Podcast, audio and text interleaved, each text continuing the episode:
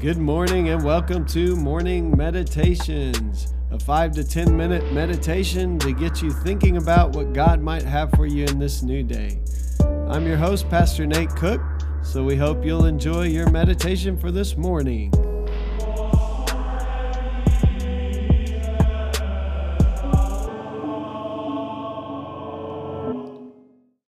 Hey, this is Pastor Nate, and this is your morning meditation.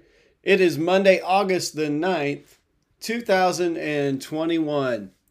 So today we are uh, once again in First Corinthians chapter 13. We're looking at this love chapter as God's love for us. Uh, that, that this love that's defined in First Corinthians chapter 13, since God is love, it kind of helps us see who God is. So today we're going to read the section on love again. We'll talk a little bit more about this God who is love. Love is patient, love is kind, it does not envy, it does not boast, it is not proud, it does not dishonor others, it is not self seeking, it is not easily angered, it keeps no record of wrongs. Love does not delight in evil, but rejoices with the truth. It always protects, it always trusts, it always hopes, and it always perseveres. Love never fails. So today we're talking about God's love and how it, it, it does not boast and it is not proud. Certainly, if there is one being who should be able to boast, it would be God. If there's one being who should be able to be proud, it would be God as well. So, uh, the fact that God does not boast, God is not proud, I think we best see in, in the hymn in Philippians chapter 2, Paul describes who Jesus is. He says, Who, being in very nature God, did not consider equality with God something to be used to his own advantage. Rather, he made himself nothing, taking the very nature of a servant, being made in human likeness, and being found in appearance as a man he humbled himself and became obedient to death, even death on a cross. So, this is Jesus who is God. And even though he is God, Paul says in Philippians, he didn't even consider equality with God something to be used to his own advantage. He laid that aside while he was on earth.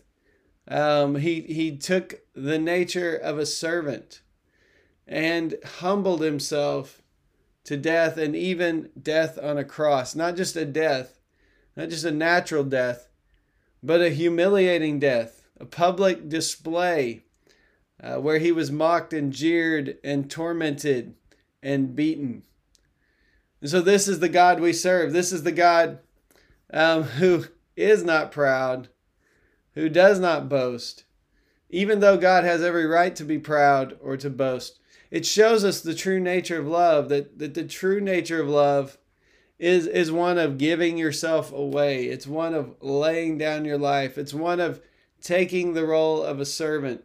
That's what jesus says about his disciples. If anyone would be great they must become a servant. For even the son of man he says did not come to be served but to serve and to give his life as a ransom for many that was the theme verse of the first youth ministry that I was a part of here at Community circa 1995.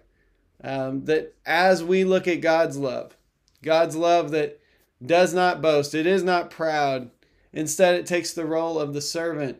Jesus, who washes his disciples' feet with a towel and a basin, he takes literally the, the role that a servant in that day would take in the household uh, this is our example. And so we see the love of God and that God chooses to become a servant to humanity, even, and to lay down his life, where he had every right to take his advantage as God. But Jesus, it says in Philippians, did not consider equality with God as something to be taken advantage of, but made himself a servant. So you know that real love is around when you see people who are not proud, who do not boast. Um, and, and that is the kind of love that God has for us. That although God could be proud and boast and could lord his goodness and his holiness and his majesty over us, he instead comes to us as a servant and even dies for us. That's the kind of love this God has for his creation. So I hope today you will know that you are loved by this kind of God, this kind of God who lays down his life instead of uh, trying to command authority over you, that he lays down his life, that he seeks you out, that he invites you rather than trying to coerce you or force you to be his disciples. Uh, he he is the kind of God that we serve. And so today, know that God loves you, that God's love uh, is this this love that will even lay down its life for us. And I hope you'll respond in turn by giving your life to this Jesus, to this Christ, uh, because of his great love for you. Hey, that's just a thought for this morning, and I hope you have a great day.